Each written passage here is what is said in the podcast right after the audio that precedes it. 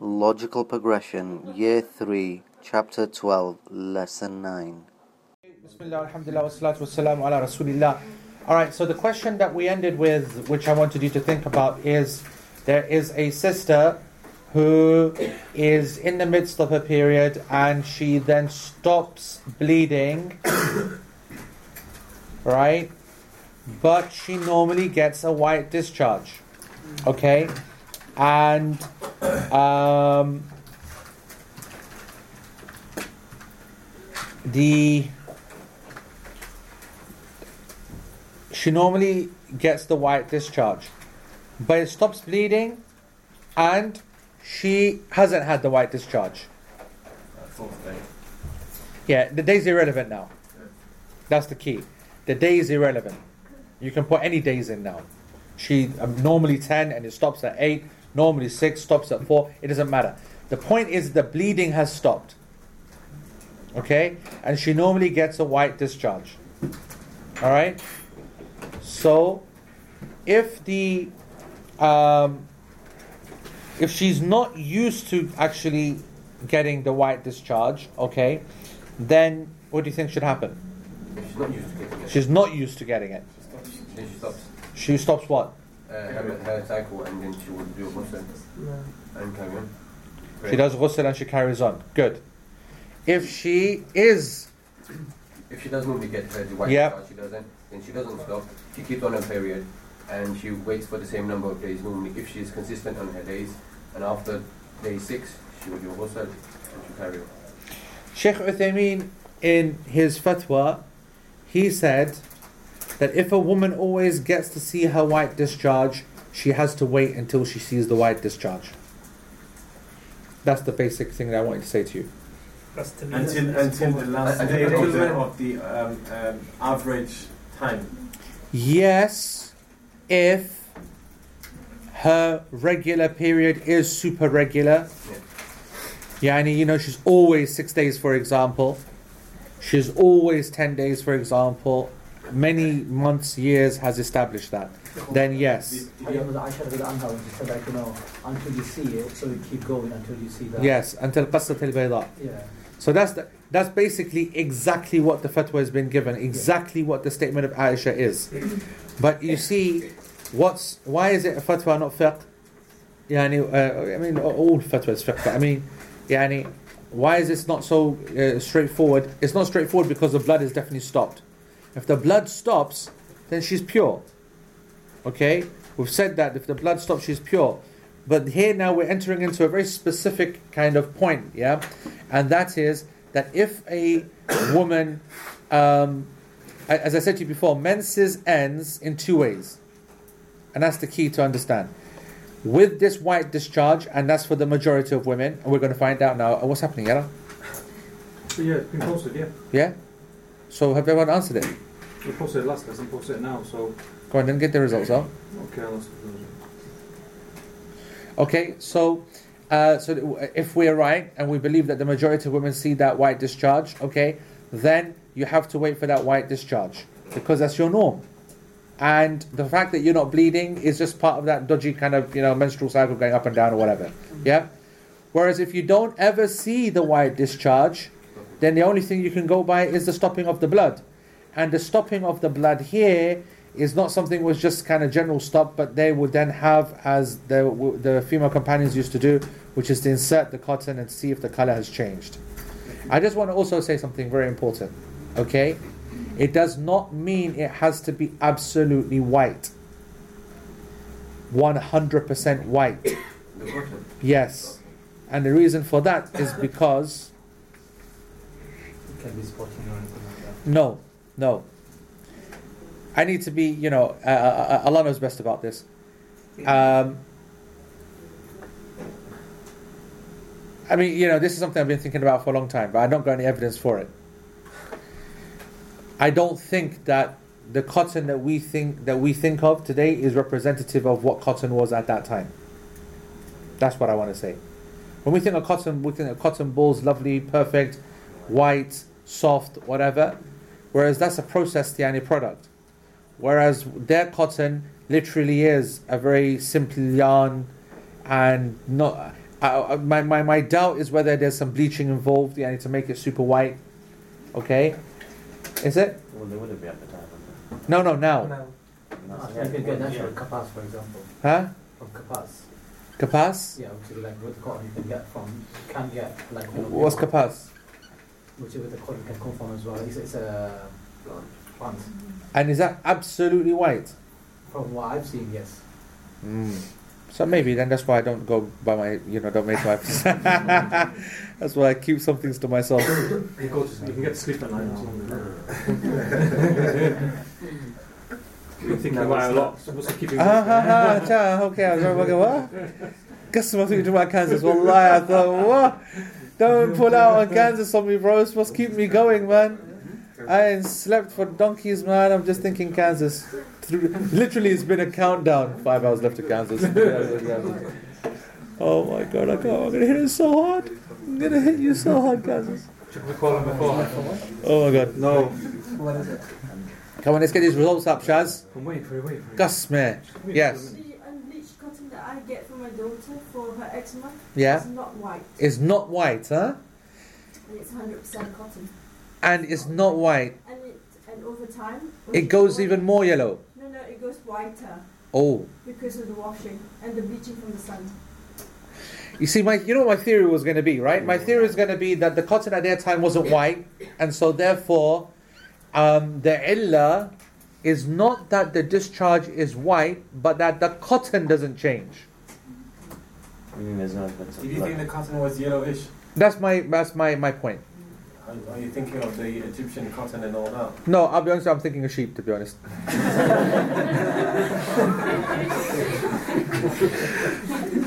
you know, I'm not gonna lie. Yeah, it's a very simplistic yani theory, to be honest. You know, it, I, I should do some more research in my theory. Look into whether they had yarns, they had mills, I think- I how think- did they used to, you know, share the cotton and use it. What did cotton actually consist of? Isn't Well, it I see think the red, red spot of the colour rather than the. No, no. I think it's a change, a significant change in color. Is it, so are they, are they looking for You gaps? listen, yeah. I'm just saying, um, wool comes from sheep. Yeah, wool. Comes from plants. No, no, no. Wait, wait, wait, wait. It's a Wait. Cotton plant. Co- uh, uh, uh, so, so wait. Wait. No, no, no, no, no, no. I don't mean cotton wool. Uh, uh, uh, cotton is a bud, which is easier to get from a sheep. I don't mean today's cotton uh, wool. I don't mean. I know I'm stupid. I'm not that bloody stupid. This is the plant, yeah. Yeah. Oh, that's, that's pure white. I, I hope that's not the one. I- My theory is dead if it's that. if it's, that's the one. Yeah.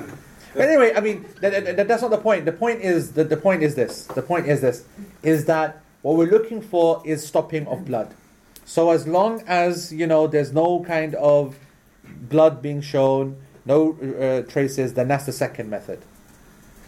And remember, mental, everything, holistic as well. Yeah, go. It, it becomes does it become a fatwa if uh, that woman usually has the white discharge, and for some reason the, the She doesn't get it. If she doesn't, then does it become a fatwa as in how long she has to wait until? Correct, correct. Exactly that. Exactly that. That's the that's the question that's being asked. There's a woman, she's regular as clockwork in her days, regular as clockwork when it comes to the white discharge. Somehow the white discharge um, has not come, but the bleeding has stopped. So that's strange, she's saying. So what's happening here? That she's regular, so then. This Yeah. So you- there's there's two days now. We're just assuming this two day period. What's happening? And Sheikh Uthaymeen gave the answer that she she needs to wait to see qasatul bayda. She needs to wait for that white discharge. Now this is in the case of someone who always gets the white discharge. If she doesn't get, so there's two questions that follow on from that. Then, what then? Okay, she does get the white discharge. So what if now her period is six days and now we go to seven days? What about if we go to eight days? So here we're going to have to use environmental, holistic kind of thing. Does she feel like she's still in hayd? Or is it not? If she goes, no, that's it, man, hayd's gone, thing is gone, then khalas. We're not going to go over and above and beyond to seven and eight, whatever. So if she stops at the end of the sixth, or even stops on the seventh, it's cool. She make a judgment call. Do you understand? Is there still pain at the end of the the menses? I don't think, it, uh, uh, guys, no? No. Guys, is always girls, man. Come on. yeah? No, but did we not say that, you know, menstruation can be... I'm, I'm right, isn't it? It's like a peak at the just before, then within, and then it starts to rapidly drop. Yeah. So then the question that, that the bus is asking is that is there really a holistic way of determining it towards the end? Huh? It comes back to the cotton the, uh, the what do they say? That's why I'm asking it, Pag. Say it comes back to like, you know, the way you mentioned Huh? Not yani 100%, yeah? Yeah, I mean, so that's why, of course, the scholars put so much emphasis on, you know, if it goes more than na'ada, then, you know, you ignore it, whatever, whatnot. Now, that's easy if there's continuous bleeding. But if there's no bleeding, it's like a reverse of the situation, if you know what I mean. Yeah? We don't know if it or not. Yeah, yeah. No, not much to go by. It's not much to go. It's a small sample. Where's everyone going to go and sleep? Just one second, I need to share it. So 9 don't see it. 13 often yes. So the majority see it, okay? We agree? 75%. Yeah? Well, no, that's not even right. What's the difference between often and yes and occasion? You don't know the difference between often and occasionally? No, often and yes. What's Yes difference would be often and always. yes? Yes, yes is always. Oh, Right, so uh, yeah, I think uh, I think yeah, I think um, we can say the majority anyway, can't can't we? We can comfortably say that the majority see the white discharge. So that that, that, that that's helpful. Okay? But then you do have quite a proportion of people That don't. that don't see it Yeah. or see it occasionally and they're guessing. And so we say very clearly to those sisters that do not see this, all right? The first and the most obvious thing that you go by, okay, is the fact that is there blood or not? That's tamiz. That's our madhab. Yes? Can you distinguish, yani, does the bleeding stop? The bleeding stops, end of story, khalas. All right. The second is your ada. So if the blood has stopped, and we're talking like, you know, it's kind of spotting spot. That's what happens. It reduces in the spot, spot, spots. It's not like gushing out at the sixth if you're sixth, your seventh day. It starts to reduce, reduce, reduce. Just like we can see the uterine wall. Yani the, the idea is that there's less there, and obviously it comes less, less, less, less. And so the idea would be that there are there are even though the the more psychological and more the the you know the holistic signs might not be there, but what you're seeing is showing that it's on the way out. It's on the way out. So you you- you're seeing a good clear sign of that. And so, um, if you can't distinguish clearly when the blood has stopped, then you go back to what your normal period is. And if you know that it's normally seven days, then on the seventh day, bang, you are you make your ghusl and it's out. And again, I want to remind you, and again emphasize, and I've done it once already. This is ijtihadi matter. No sister must be worried or stressed over this. She makes a judgment call, and so what? Yani, you get an extra shower out of it, so what? Yani, you did the extra shower, okay? I'm obviously being flippant, but I mean, you know, yeah, but I want, I- I'm, I'm being flippant to try and emphasize the Shar'i point, okay? Because it will cause some kind of mission stress, whatever, but there's no doubt. But what I'm saying is that you, what will you do? You will make ghusl, you will attempt to pray, you will do this, and then you'll, you'll bleed. And then you think, oh, I called it early. And so then you will then stop, and then the next day it will end, and that it really is the end of your period, and then you make another ghusl. And this is yani what happens all the time. That's the sunnah of Allah subhanahu wa ta'ala in play with his female servants. Khalas. Yes. Okay, yeah. Um, if you've What got are you laughing at? The comment, sorry. Just, sister goes, are we going to get a, a year exam on this? I hope, I hope we don't. And it seems that the brothers are more engaged than the sisters on this topic.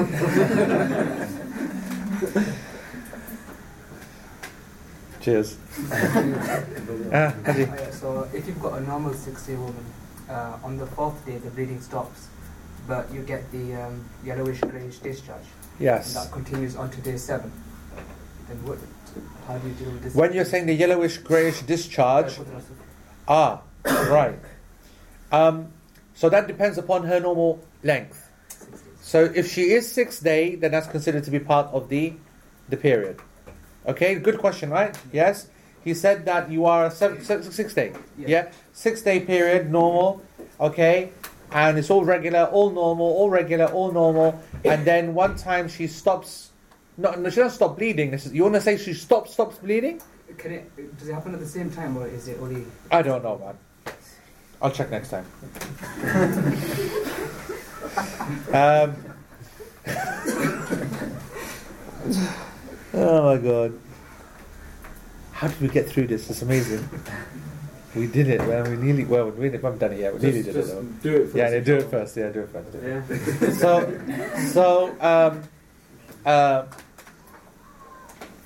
uh, yeah, so because she has it's, it's a very clear uh, period, six days, okay, then it's a tabi' to the actual fact that it's happening with the menstruation, it's part of the menstruation itself, and even though it's not so much blood or no blood even, yani, because it's within the, the actual period, then it's the end. And obviously, you're looking for that white discharge to, to terminally, to terminally, you know, close the period.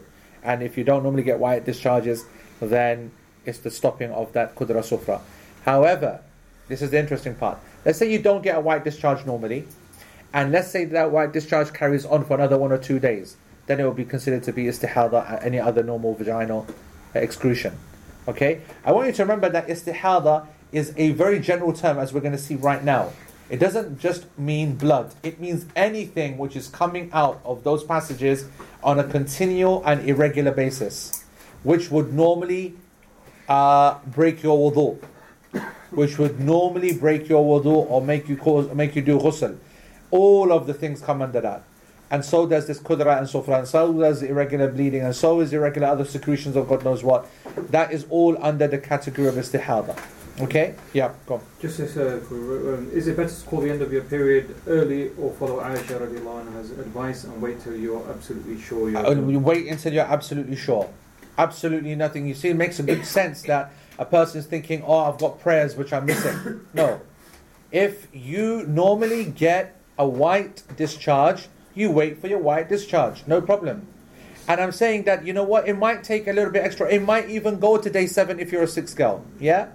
It might go to day seven, but you, you, you know you always get the white discharge. So you don't blame a girl who on the day six doesn't get her white discharge because I always get the white discharge. So you wait until the day seven, and then if it doesn't come after that, then you know, all right, I really am not getting it. Okay? And even if a person said, no, I think it might come, might come, and then day eight enters and it didn't come, then she prays. Okay? She starts to pray. Does she make up those prayers? This is a question that was asked to some of the scholars, and in my opinion, she does not make up that prayer. And how long after you Uh, uh, uh, by the way, that was I, I was asked the question: Does she make up the prayer for that day of doubt? No, because it's not a day of doubt for the prayer itself. She made a decision on it. Yeah. how long until she can decide? Uh, there, there, there, there- there is no there. I mean, there's no answer to that question. How long can she keep going and waiting and waiting?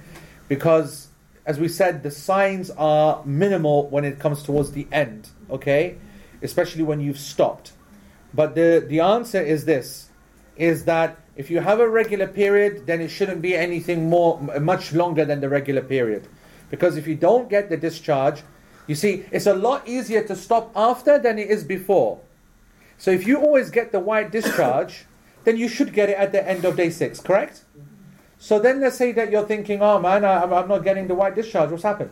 So then you enter into day seven, and as the hours are going by, it's like I'm not getting the white discharge. So here, your action item is to now insert cotton, whatever it is, and see if there is absolutely no blood. If there is absolutely no blood, then that's the second of the closing of menses. Yes?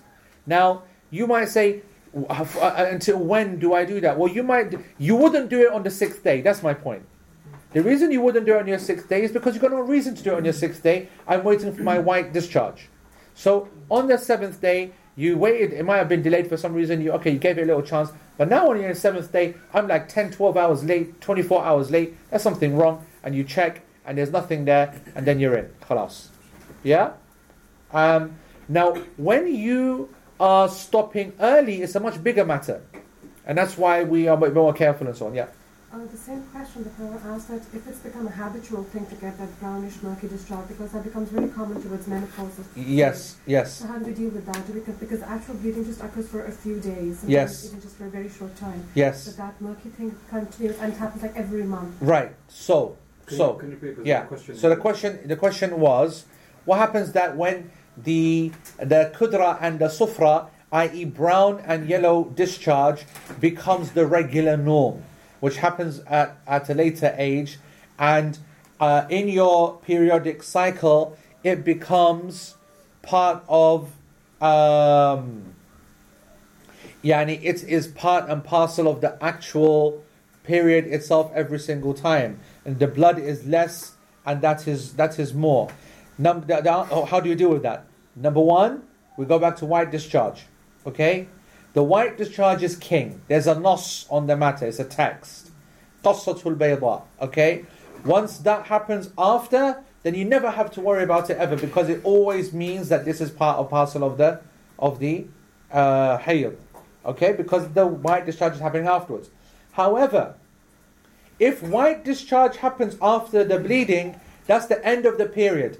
There is no possibility that we can include brown, yellow, any and any discharge, even if it's directly the next day or the same day, that occurs after the white discharge. Because the white discharge is the end of the period, and that is when you make your ghusl. And everything after that is seen as something which is breaking the wudu and nothing more. It's seen as istihada. And that's why you would make istinja and make wudu every time it occurs. So this, this is when you have the, the white discharge.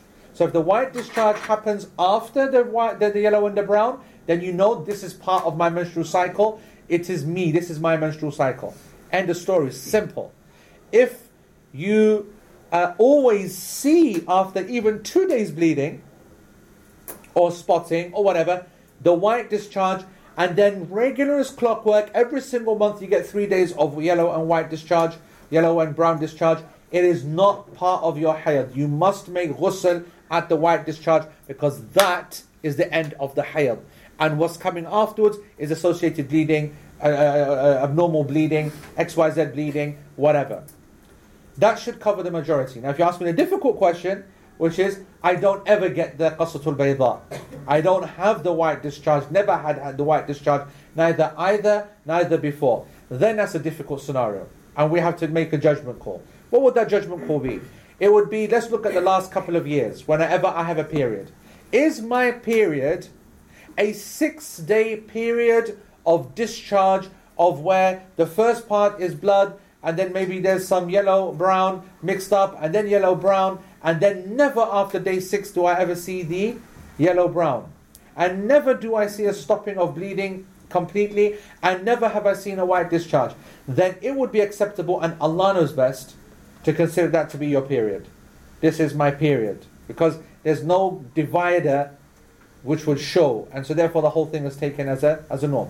However, if you have had periods before where you bleed all the time for only two days and three days or whatever, and you don't get a white discharge, and then suddenly you get a yellow and brown discharge after three days, the, uh, but the, and the bleeding has stopped, then we do not consider this to be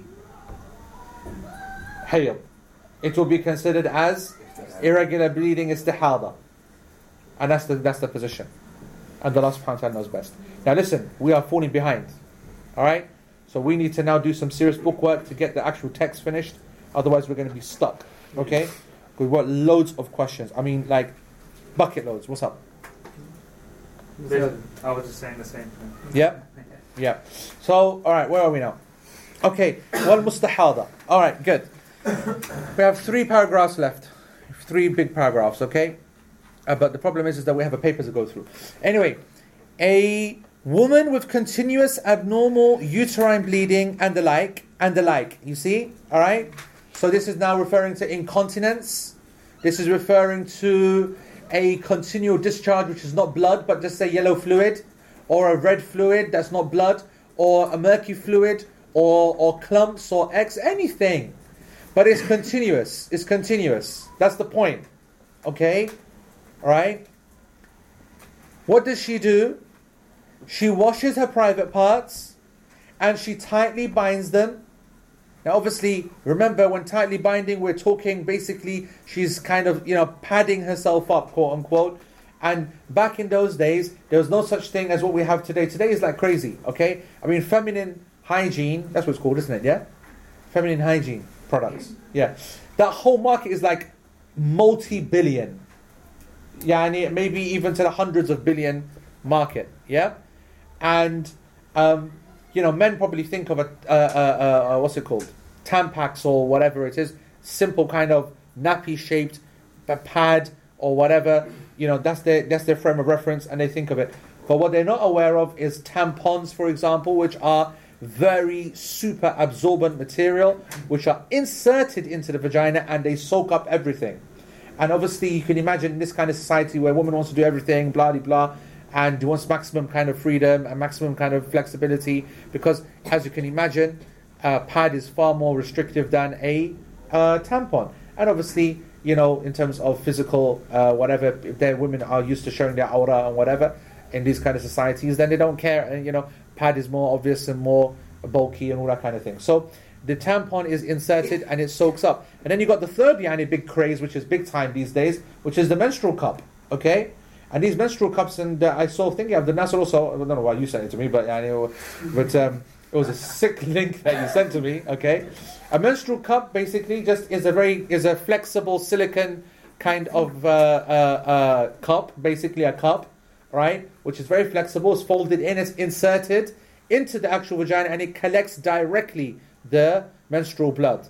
It creates a, when it opens up, when it springs open, then it, it basically it, it, it, it uh, creates like a soft seal with the cervix. Okay, and so it's basically blocked the whole kind of uh, the, the the whole um, vaginal orifice, basically. Yeah, and the amount of pressure that it puts is just enough to make sure that the blood shouldn't leak. That's the that's the whole point. And it collects it, and then it can be then removed and that's the problem, of course, that it needs to be removed and emptied every, you know, I don't know, 6, 24, 12 hours, blah, blah, blah, and then it's washed. And that's what causes the difficulty, the cleaning and the washing of it. But this is a lifetime product. I mean, people can keep this like for 5, 10 years, whatever, and, you know, that's how it works. Um, Sensitive huh? Sensitive. So, no, no, I'm talking about normal one, okay? Then my man here, he's hooked up next level one. He's hooked up one which is controlled by your iPhone.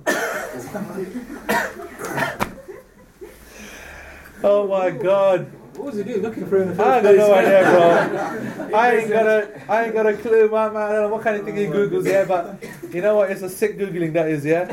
So he googled something, and he's come up with this. Basically, his cup, and it's got the sensor in it, right? So it's inserted, and on your phone, you know when you watch the video, the video, you know the woman, she's so funny, yeah.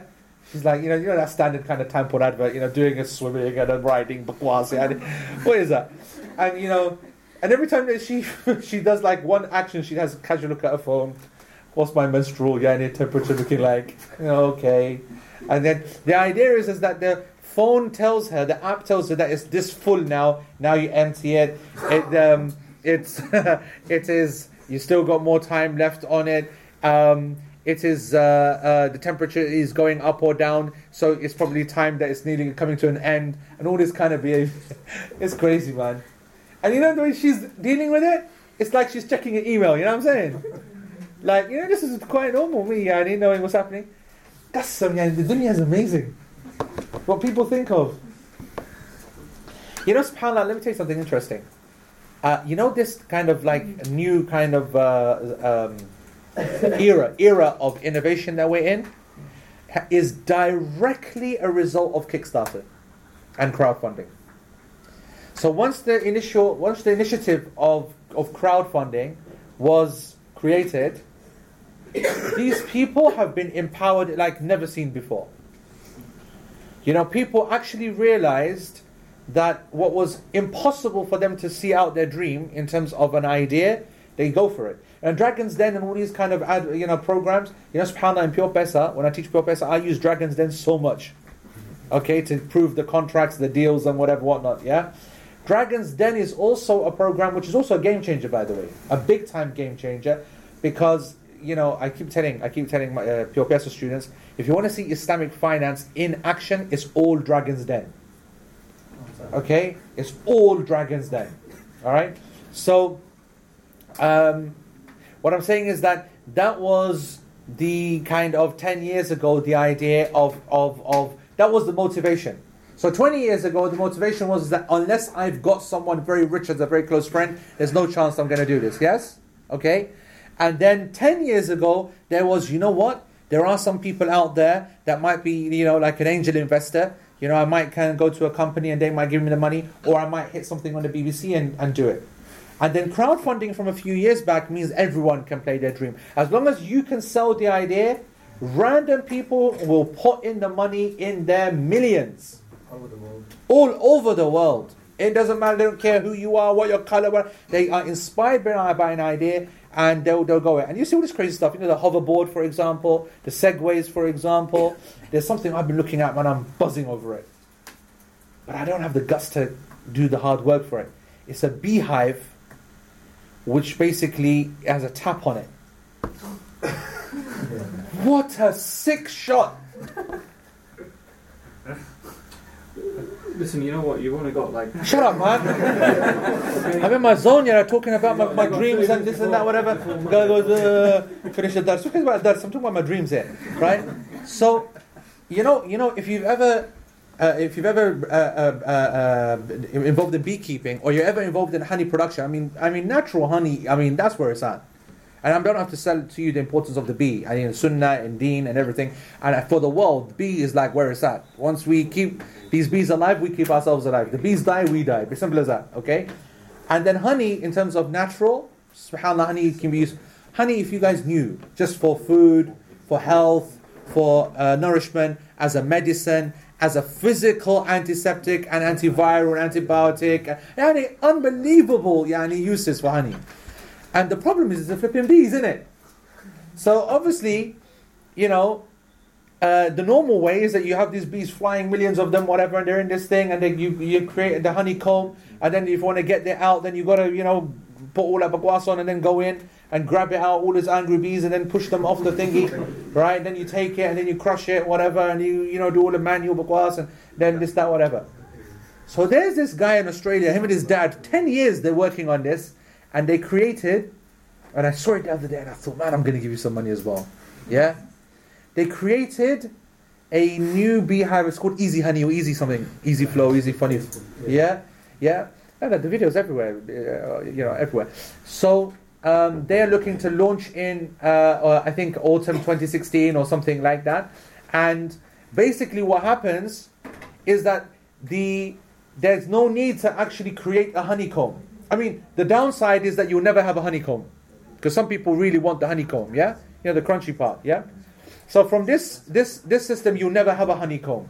The beehive has its own patented honeycomb structure. Remember, honeycomb is only because the bees enter it. Do you understand?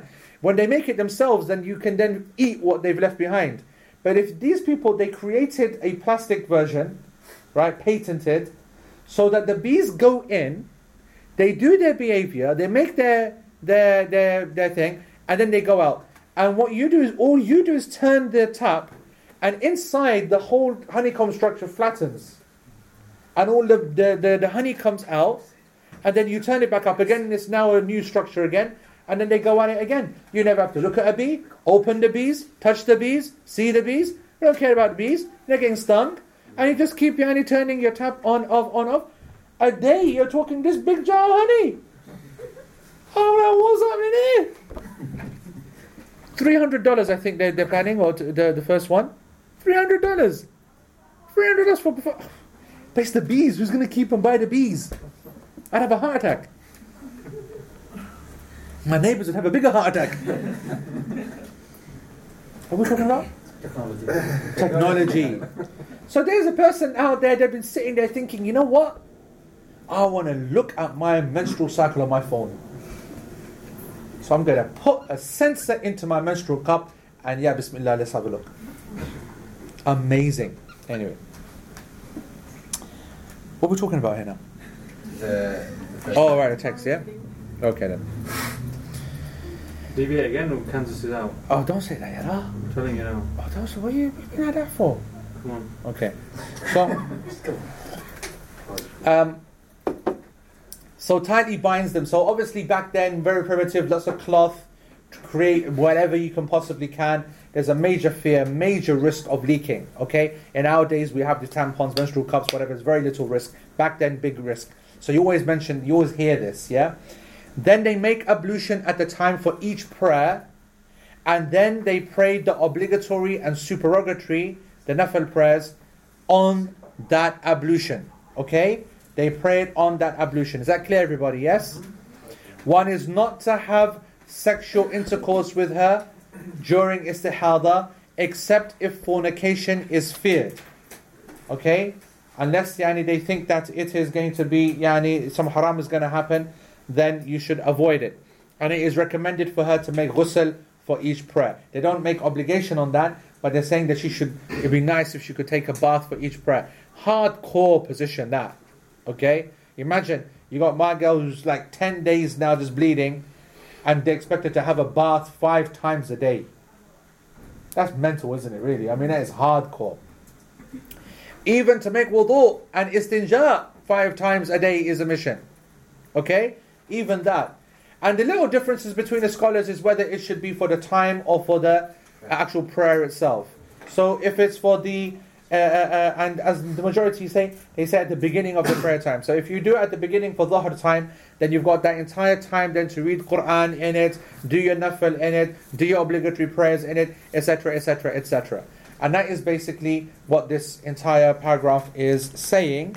Now, um, what we will say, okay, is uh, th- th- this is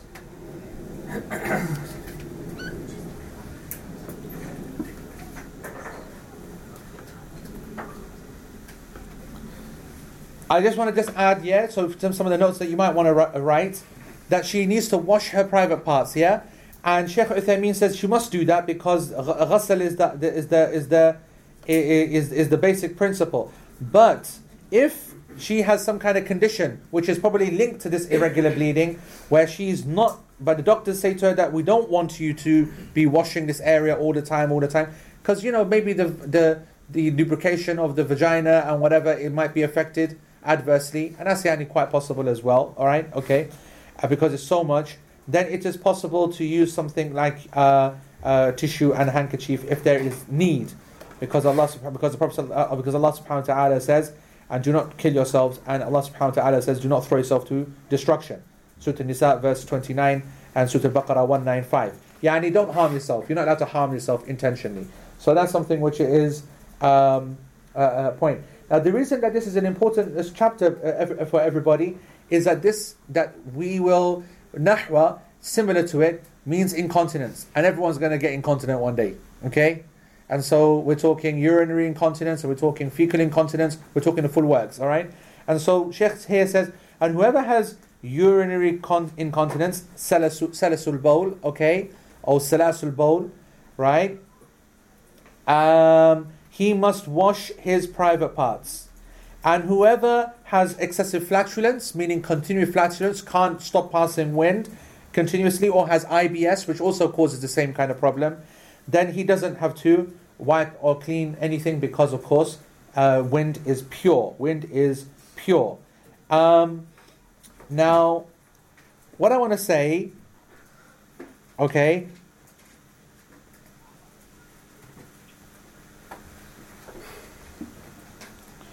وَتَعَصِبُهُ وَتَعَصِبُهُ I want you to listen to this part, uh, part here.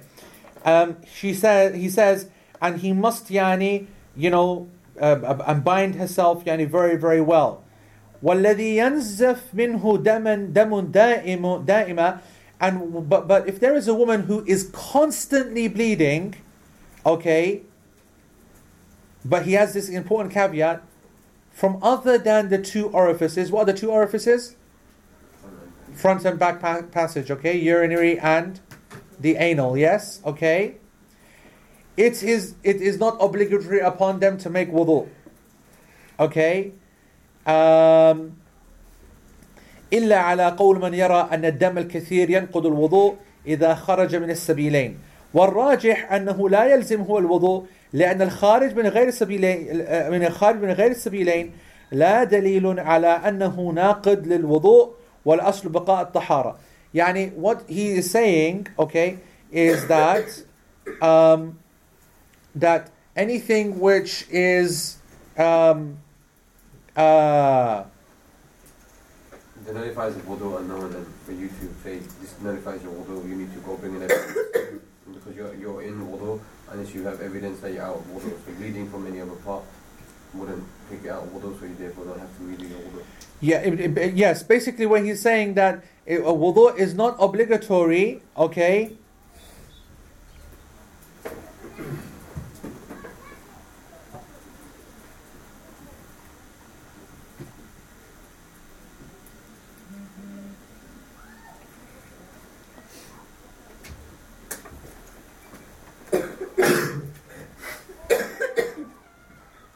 Okay, listen very carefully. This is going to get confusing. and Now we're going to do the paper, okay? So I want you to listen carefully. Sheikh Uthaymeen does not believe that when that when the istihada comes out, so we're talking irregular vaginal bleeding, which is not coming out the urethra, it's not coming out the urine channel, it's coming out of the vagina. It's vaginal bleeding. He does not believe that that when it comes out, it breaks the wudu when it comes out. However, he does believe very strongly in the text, like the Hanbalis do anyway, okay, that when you want to pray, you need to make wudu for every prayer. But that's not because that it coming out breaks the wudu, but because of the hadith, which is a very famous one, which we're going to cover, okay, which is that the Prophet ﷺ apparently told the companion um, uh, Fatima, I think it was, to uh, make wudu for every salah. Make wudu for every salah. Do you understand that? Yeah. There's two separate things here. So the wudu that you that the not the Hanbalis by the way, Hanbalis, Hanafis, the yeah, the majority of scholars, okay, they consider obligatory to make wudu for every single prayer. Not necessarily because it breaks the wudu. Some of them said yes, it breaks the wudu, it coming out, that's the reason. Others say that it breaks the wudu coming out and because of the hadith to make wudu for every single prayer. Now this is an issue that I had this is an issue that I had issue with. Shaz, so just bring up uh, Imsos. Okay. Uh, yes, istihada. We're talking about istihada. So what we're going to do now is that we're going to go through this paper, okay? So you can transfer this. Okay, the first one, yeah? Yeah. The same one as on the PG side. Yeah. Okay. So this is edited though. This is different. What we're going to do now, okay? What we're going to do now. What can we do here, Shaz? What do you want to do? What I want you to put that on screen, so the people on screen at home, they don't need to now see me. They can just look at this text because we're going to read through it. Okay. Um, You don't want to annotate or anything on it. well, no, because I, don't want you to convert to the thingy. You don't have the, the ability to convert, so leave that. Okay. Um, I can't see anything though, Shaz. That's a problem. I'm going to bring this little thing over here. And I'll go over here and I look at it like this. Oh no, I can look at it here, can't I? Yeah. Why don't I just do that? Honest to God, Shaz. Honestly. Right. So what you're seeing on screen and what you guys are seeing on the TV here is um, an article or, or, or you know a, a thingamajig. My response to a question that was asked to me, and I'm going to read through it. This is part of our study, all right? And this is an important piece of study. Okay.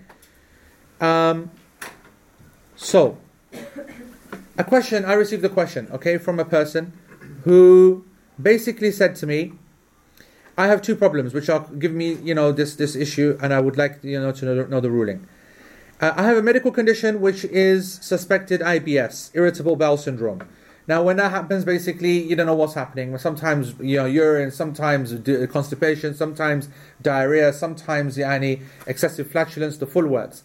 And it has got worse by diet and stress and all the rest of it. And the real issue is that I have excessive flatulence, excessive wind, constantly. Sometimes so bad that you can't even concentrate. It's very difficult. I mean, obviously, unless you suffer these kind of things, you have no idea what nightmare it can be. Okay, and it can happen at any time. Sometimes, not only can I not even keep my wudu, but even when I'm trying to make wudu, I'm breaking wudu. It is that bad. Okay. Anyway, I heard the fatwa that basically people with these kind of situations only need to make wudu for every prayer, okay? Based upon this uh, idea of istihada, okay? And um, but I just wanted to know a bit more about that. When actually should the wudu be made? Should it be made at the beginning of the time for the prayer, or should it be made for the actual prayer itself, or not? Okay, and I want to know the positions of the four schools of thought on this. Uh, uh, connected to the same point is the question of combining the prayer. So if this fatwa of making the wudu once at the beginning time is valid, then is it then okay? So for example, if I make it at the beginning of dhuhr, can I pray asr at the time of dhuhr, and I just have done one wudu? Because obviously, if you're making this wudu regularly, it's going to become difficult. So we're trying to minimize the amount of wudu making. So next one wouldn't have to be for asr; it would be for maghrib, for example, or it could be for isha if it's allowed for you to uh, combine maghrib and isha at the later time, for example. So we're just trying to reduce it. Also, if one breaks wudu during the wudu, what happens then? Also, during ghusl, it is generally accepted that one does not need to make a separate ghusl after it. But it's very possible for me during the ghusl itself that I would break my uh, wudu. Okay? Now, obviously, we've covered that already. All right? We've said yani, that the ghusl itself is its own wudu. And when you add wudu to it, then it's a much more complete, complete ghusl. But anyway, so what does this mean? Does this mean I have to fully perform ghusl first and then a separate wudu too after it? Or what? And the final thing is that when I make this wudu, what happens to my nafal? Can I, you know, do that? Uh, can I can I do the nafal at the same time? The second question, the second problem that I have is that I pass urine. Um, I wait a while for all the drops to come out, and that is because I have a weak muscle in the pelvic area, meaning that everything does not come out straight away; it comes out in drips and drabs. And once I feel I am clear from urine, I wash. And however, there are some times where tiny amounts of urine will come out afterwards, and I feel it, and I know it, and I've seen it, and it is a form of incontinence which has been yani, which has been medically confirmed. And I've heard that Ibn Umar used to sprinkle water in his underpants and tell himself, and that's not correct. It's Ibn Abbas, okay, and tell himself that it was just water. So can you, you know, to basically take the waswas out. So if you wet your pants with water and then you feel the wetness, you're not feeling too stressed about the wetness of what's happening. You're kind of saying, no, I did that, so I'm not worried about it. Yeah. Um, and can you tell me, you know, can, can, can, he's a tiger. Can you tell me? Can you tell me whether? Uh, what can you tell me? I don't know. You can tell me. Anyway, I, I can confirm that the, this doesn't happen too many times, but and the amount is tiny. I tried to wipe the area with tissue, okay, after istinja, so it is dry. But then I'm always then left in this, you know, state of doubt. I don't know what to do. Please also confirm what the ruling of this urine on the clothes will be.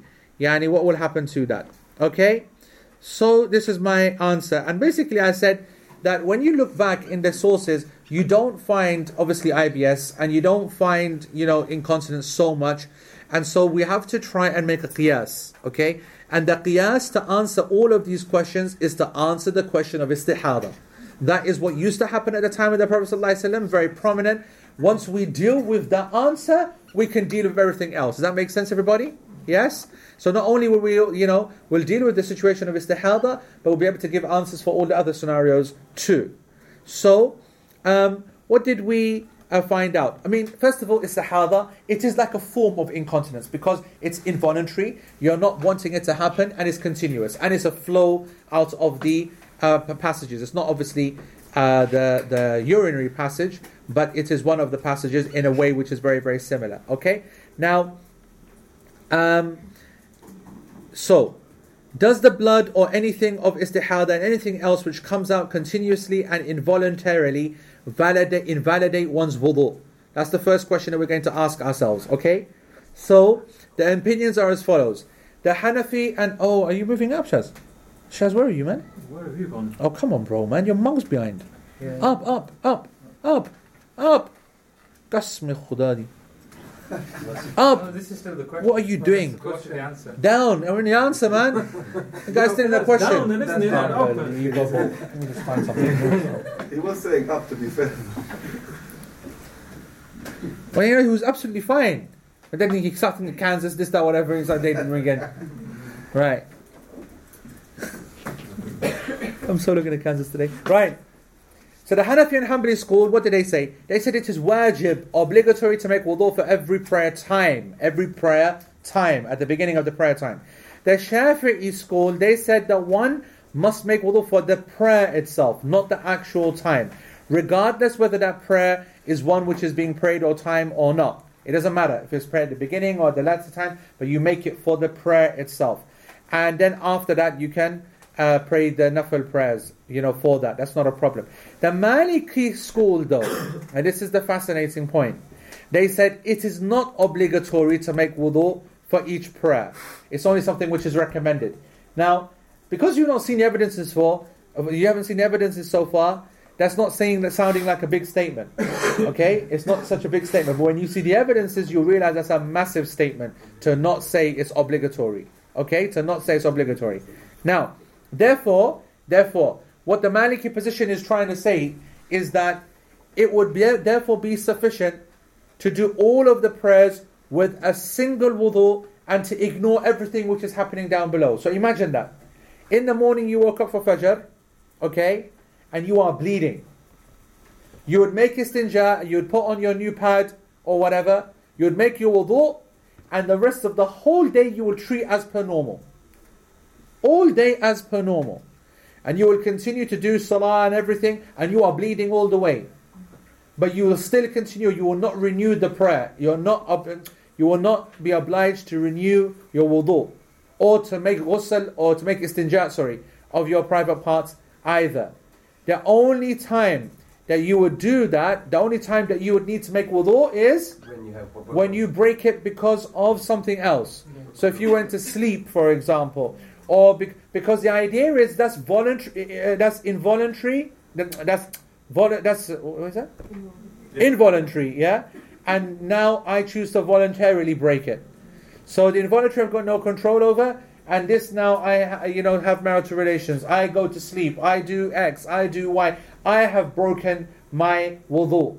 Yes. So I must now make up for that by making wudu. But the actual condition that I have is not obligatory. Now that doesn't sound so strange.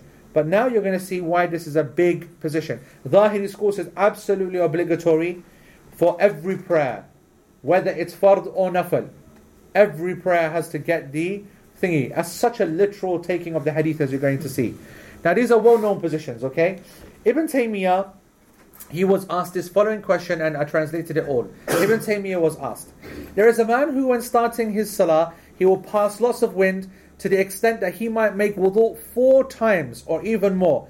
And this will continue until he completes the prayer and then the problem will stop. And then he will not pass wind and thereafter until the time for the next prayer has arrived. So he's not sure what the reason for that could possibly possibly be. But is it, is it perhaps because of his extraordinary concern for remaining in wudu?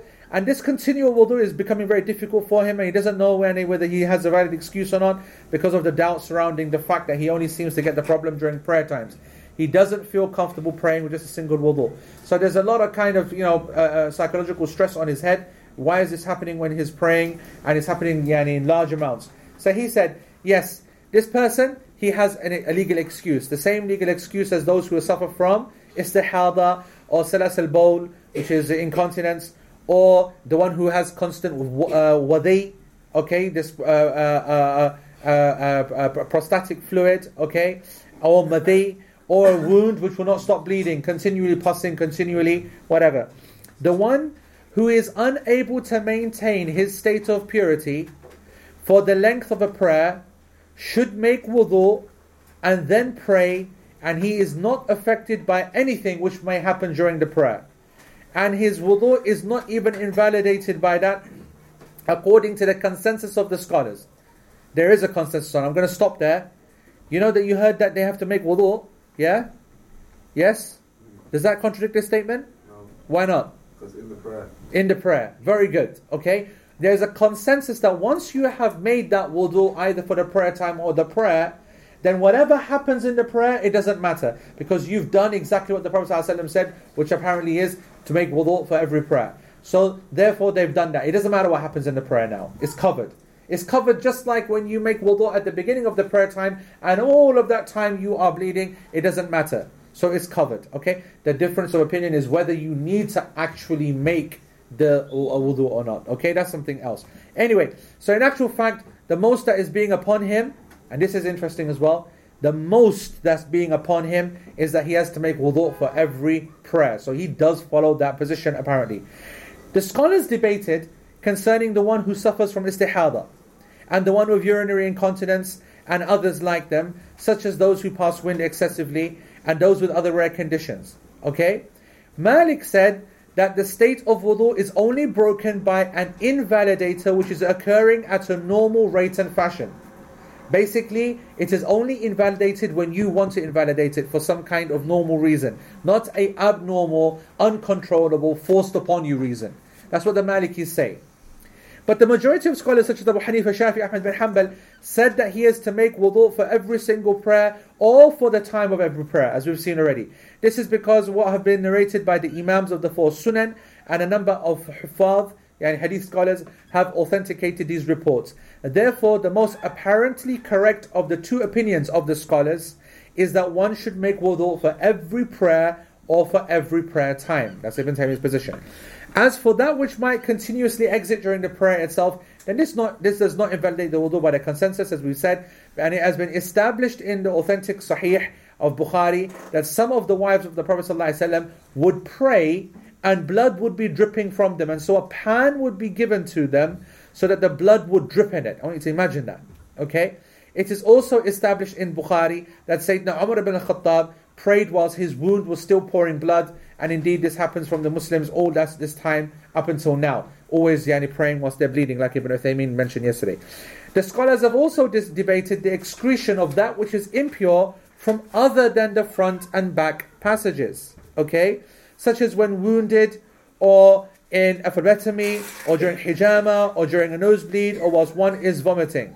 The madhab of Malik and Shafi'i is that these do not invalidate wudu, whereas the madhab of Abu Hanif and Ahmad is that they do invalidate the wudu, and, and, and uh, as we've covered before, if it's a large quantity, quantity which shocks you, shay'un fahish, you get really surprised, whoa, that's a lot, yeah? They also debated the touching of a woman, uh, of touching of women, sorry, or touching the penis. Does this break the wudu? Abu Hanifa said it doesn't, whereas Shafi'i said it does. The Malik, Malik said that there's a difference between touching with and without de- desire, and there is a difference of opinion reported from him whether this, uh, uh, uh, uh, whether the same applies to the touching of the penis. They also differed in their reporting from Ahmad as well. But one of the positions related from him, from him, is the same as Abu Hanifa, that none of the above invalidate the wudu, whereas the other two narrations from him are the same as the positions of Malik and Shafi'i. We, that's very common. We find narrations from Imam Ahmad which contradict yani, one another. So the Salaf then, okay, we don't need that part, blah blah blah. What seems apparent from all of these types of actions is that they do not break the wudu, but it should be considered recommended to perform it. If anyone doesn't make his wudu, then uh, his prayer will still be valid. Whoever does make wudu, then this will be better because the evidences for this are spread all over this work. But it should be noted that all of um, uh, uh, sorry, let me just think. It should be noted that all of the scholars insisted that any najasa also be removed from oneself. So, for example, if some blood, some blood comes to be of an amount greater than a quarter of the area in question, which is quite a large amount, okay, then this obligates its removal according to the majority of the ummah. Yet, despite this, we know that if a wound doesn't stop bleeding, such as what afflicted Sayyidina Umar, then he is to continue praying as per the consensus of the scholars. This is regardless of whether one feels it like you know break the wind or it is said or it is said that it doesn't break the wudu regardless of whether it is a large amount because Allah subhanahu wa ta'ala doesn't burden a soul more than it can uh, bear and fear Allah as much as you possibly can and the Prophet ﷺ said that if I order you to do something then do of it as much as you possibly can. So whatever the slave is not able to do from the obligatory acts of the prayer then these are a pardon for, from him.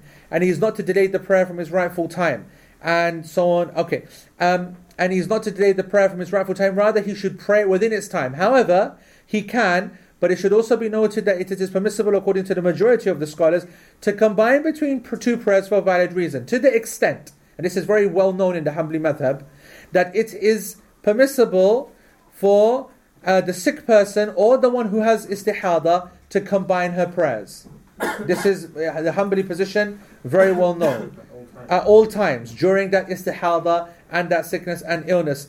because of the similar excuses per as per the correct position. This is because when the Prophet ﷺ, he recommended for the woman suffering from istihada to combine between dhuhr and asr with her washing herself just once because this is for the excused one. So there's actual text on this matter.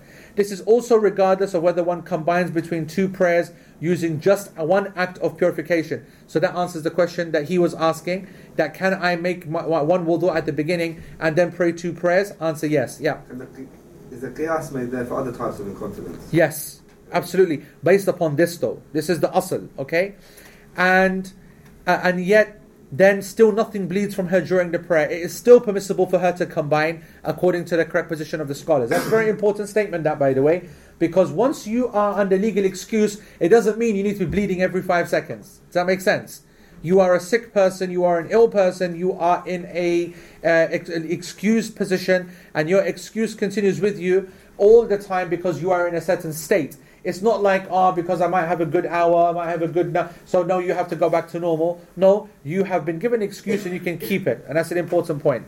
Likewise, the sick person can combine as well as using only one wudu if the making of the one wudu for every single prayer will make his condition worse. But it is a must that the prayer is performed within its correct time, either by normal ablution or by tayammum, which is permissible if there's no water available. Okay? Likewise, the sick person who prays sitting down or lying on his side doesn't need to repeat anything either. And likewise, the one who finds himself naked, such as the one who is shipwrecked or one who is robbed of his clothes, such a person should pray naked and there's no repeating of the prayer as per the concept as, the, as per the percent, uh, consensus of the scholars.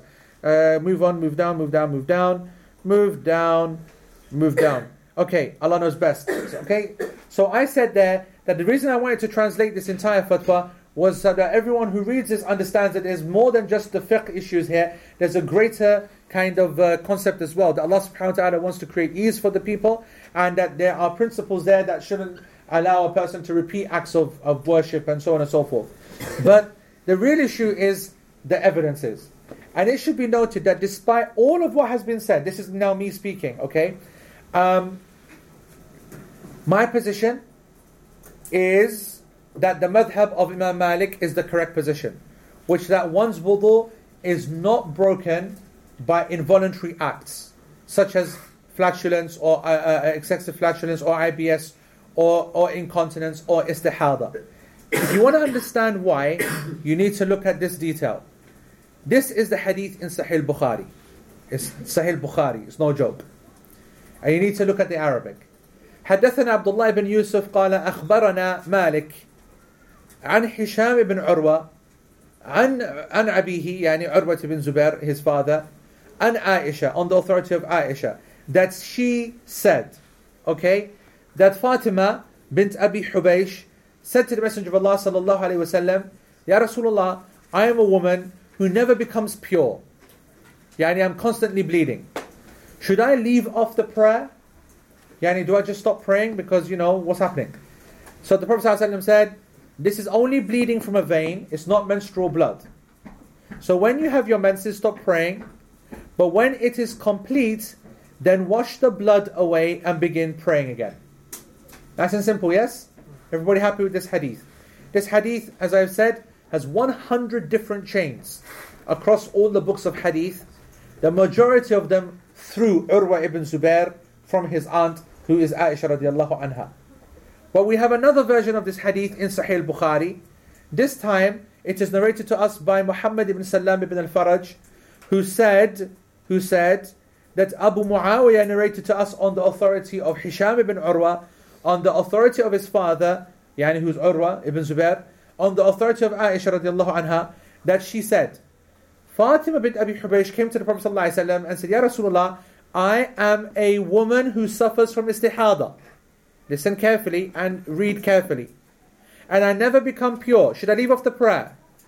The Prophet ﷺ said, No, that's bleeding from a vein, not menstrual blood. When you have your menses, stop praying. But when it, com- when it is complete, then wash the blood away and begin praying again. Hisham then said, My father then said, then make wudu for every prayer until your menses start again. Then make wudu for every prayer until your menses start again. Now, this is where we can start our discussion. The main reason that the scholars differed over whether the blood of istihada invalidates one wudu or not is because of this statement of Hisham. Hisham, the son of Urwa, the nephew of Aisha, or the grandson of, of his, but Urwa was the nephew. Okay? In this extra statement by Hisham, in this extra statement, what time is Maghrib? We won't know. No, in about uh, 26, two minutes. Then Adhan and then, you know, 26 to Adhan, I think. 26 Adhan? You got another four minutes, basically. Yeah. Okay, let's have a look. In this extra statement by Hisham, my father said, then make wudu for every prayer until your menses start again. Okay? Something which was said by the Prophet ﷺ himself. Okay? Yes? So what was the question? No, because Hisham said it. Is this extra statement? Was added by his father, was it? Is this extra statement? My father said, then make wudu for every prayer until your menses starts again. Is this something which was said by the Prophet ﷺ and therefore it's marfu', meaning it's raised to him as a hadith? Or is it just a statement of Urwa himself and thus it is mawquf? Mawquf meaning the statement of a companion. Okay, a statement of a companion. And next, is this narration continuous to the Prophet ﷺ?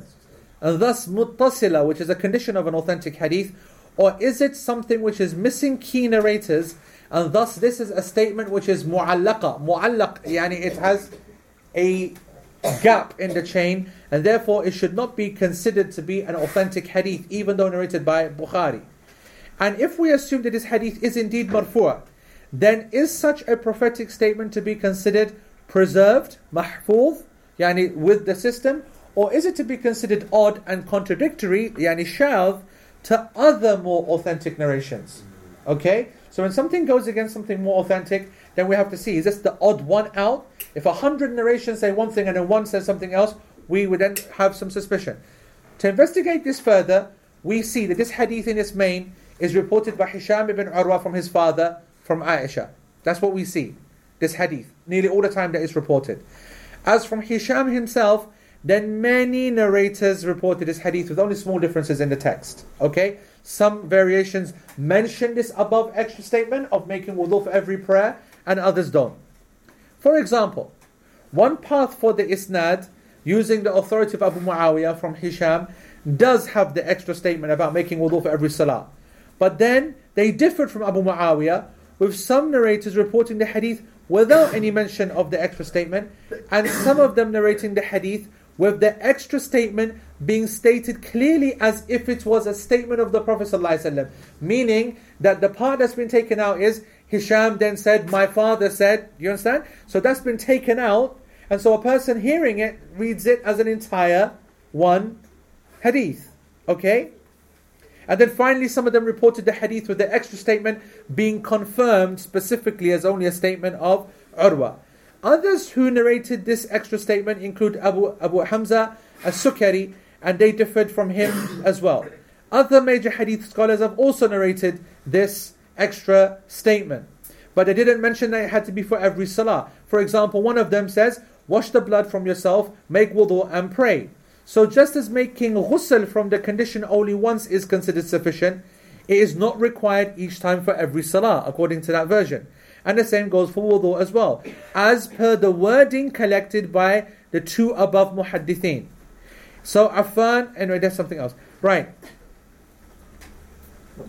Okay.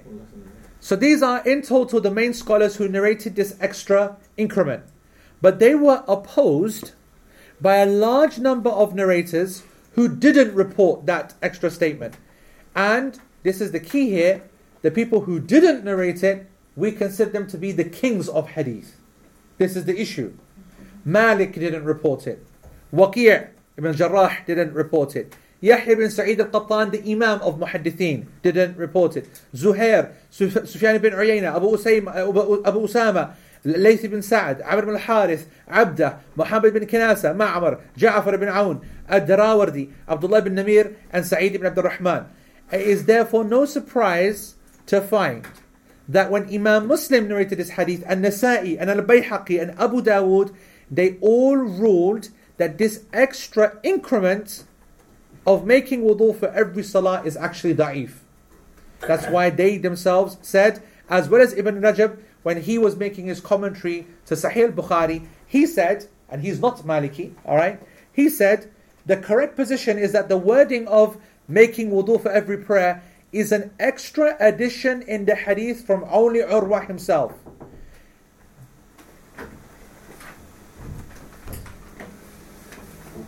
Any comment? خلاص guys, right, close 15 minutes.